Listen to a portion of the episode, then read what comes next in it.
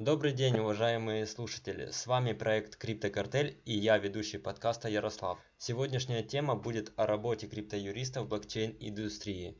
И у нас в гостях Назар Полывка. Привет, Назар, расскажи пару слов о себе. Всем привет, э, меня зовут Назар, как уже сказал Ярослав. Э, я к добру это или не к добру, криптоюристом себя или меня называют, это уже как бы э, сложно понять, когда это началось. Вот. И у меня как бы уже около четырех лет опыта работы с криптой, и последний год-полтора мы занимаемся ICO. Я партнер компании Action Partners. Мы, мы обычные юристы с необычным подходом, и которые глубоко погрузились в криптовалюты, в ICO и весь этот новый дивный мир. Расскажи, Назар, э, какую роль играет криптоюрист при выводе проекта на ICO? На самом деле, эм, как многие американские криптопредприниматели говорят, что если ты хочешь сделать успешное ICO, тебе нужно около 5 миллионов долларов отложить на юристов. Наверное, для Америки это интересная сумма. У нас таких бюджетов пока нет, но сам подход указывает на то, что юристы в крипте нужны. И на самом деле они нужны в первую очередь для того, чтобы показать проекту, в каком направлении правильно двигаться. Потому что как бы многие, кто начинает свое ICO, очень слабо себе представляют, сейчас уже лучше, но когда все начиналось, очень слабо себе представляли, с чем они имеют дело. Бытовало такое мнение, что нет регулирования, можно делать все, что хочешь, никаких последствий особо не будет, и особо никаких проблем тебя не ждет. Но на самом-то деле все и тогда было не так, а сейчас тем более. Поэтому роль криптоюриста быть частью команды и закрывать юридические вопросы, которые будут у вас на пути постоянно, начиная с самого первого дня, заканчивая тем моментом, когда вы будете начать делать продукт. А на что нужно обращать внимание при выборе юриста для ICO? На самом деле, первое, на что нужно обращать внимание, это спросите у вашего юриста, есть ли у него опыт проведения ICO. Потому что сейчас реально развелось очень много крипто и ICO юристов, которые просто хайпят и хотят заработать много денег на хайпе. И э, тут вот есть тонкий момент.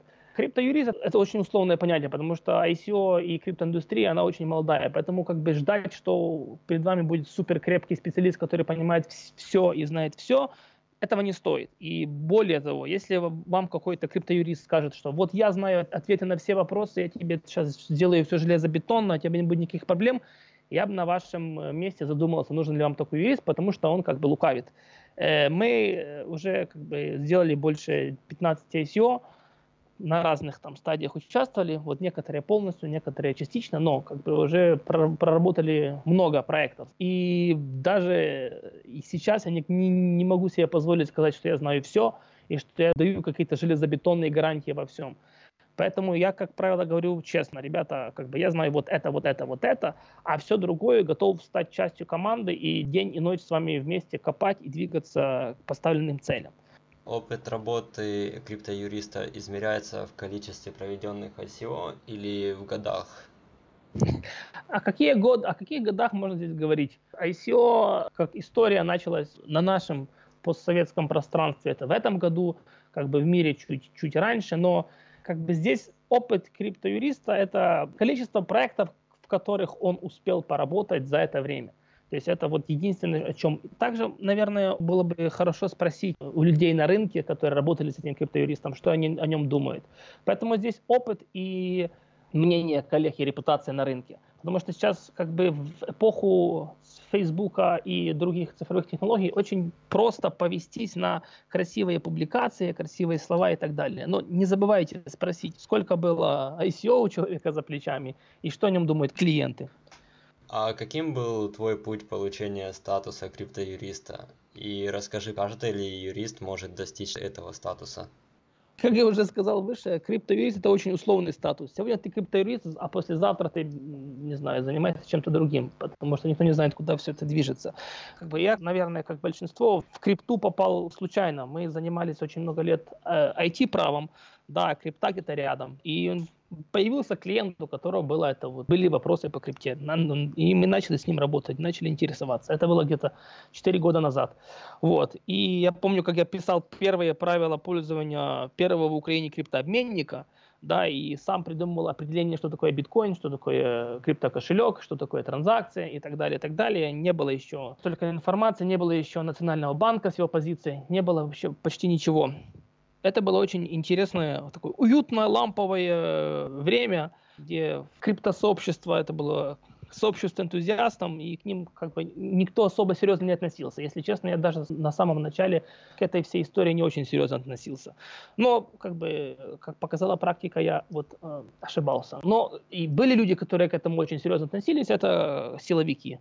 Они уже тогда поняли потенциал рынка, и как бы первые клиенты, которые у нас появились, как раз именно появлялись в контексте того, что как бы были э, попытки силовиков наехать на криптобизнесменов, и вот общие юристы, не криптоюристы, мы работали с этими историями.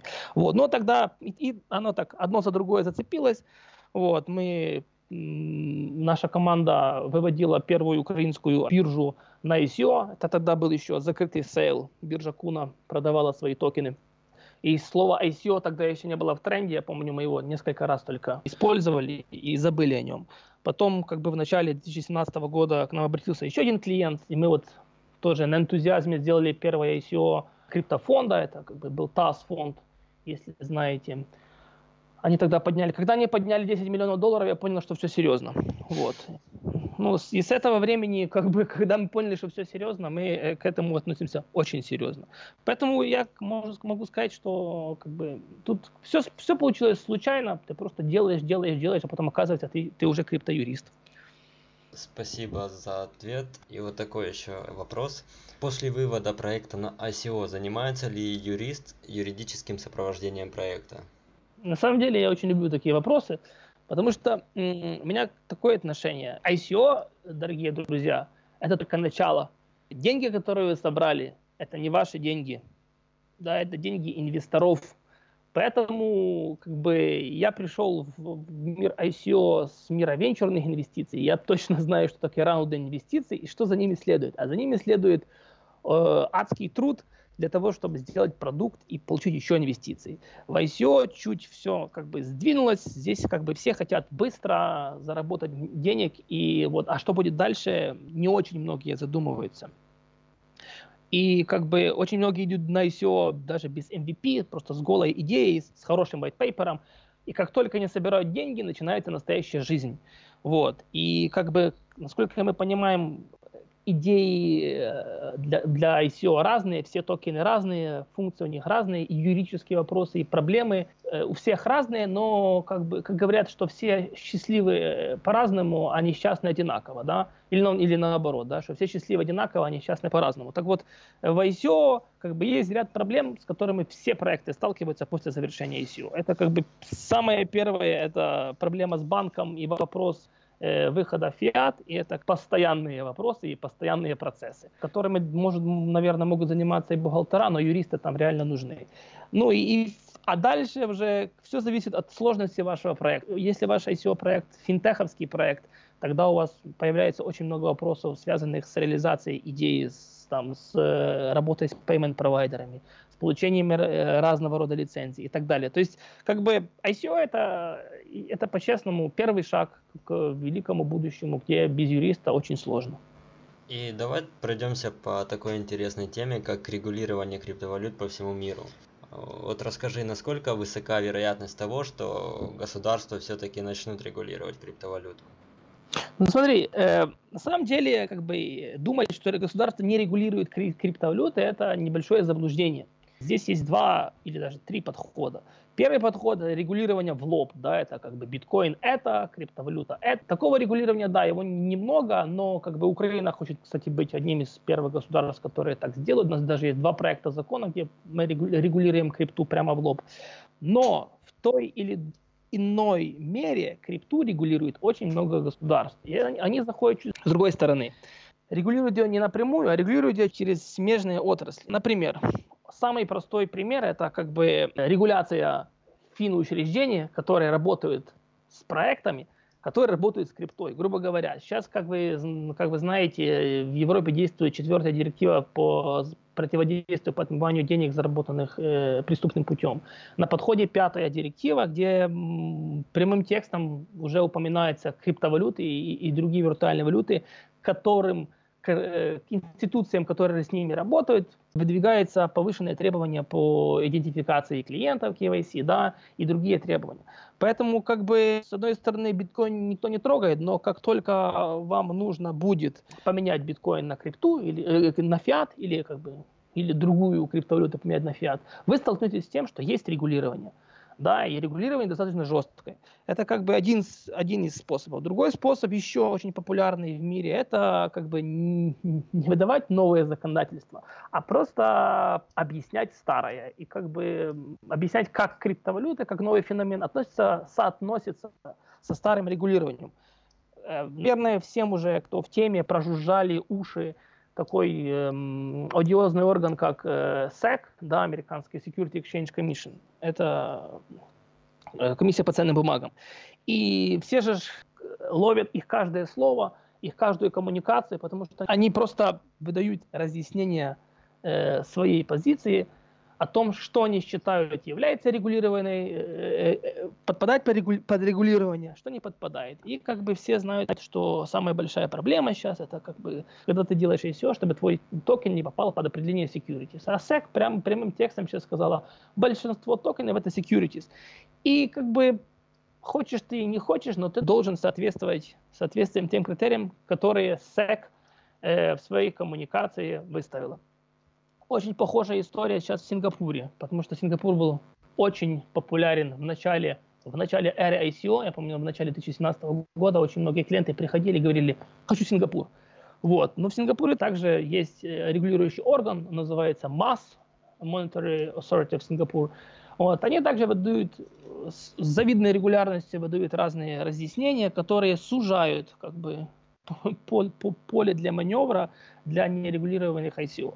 То есть как бы две тенденции. Тенденция одна – это разъяснять, что как бы по сути, что, ребята, то, что вы назвали этот токен utility токен, или то, что вы думаете, что он не является регулируемым, да, э, регулируемым феноменом, это не значит, что так есть на самом деле.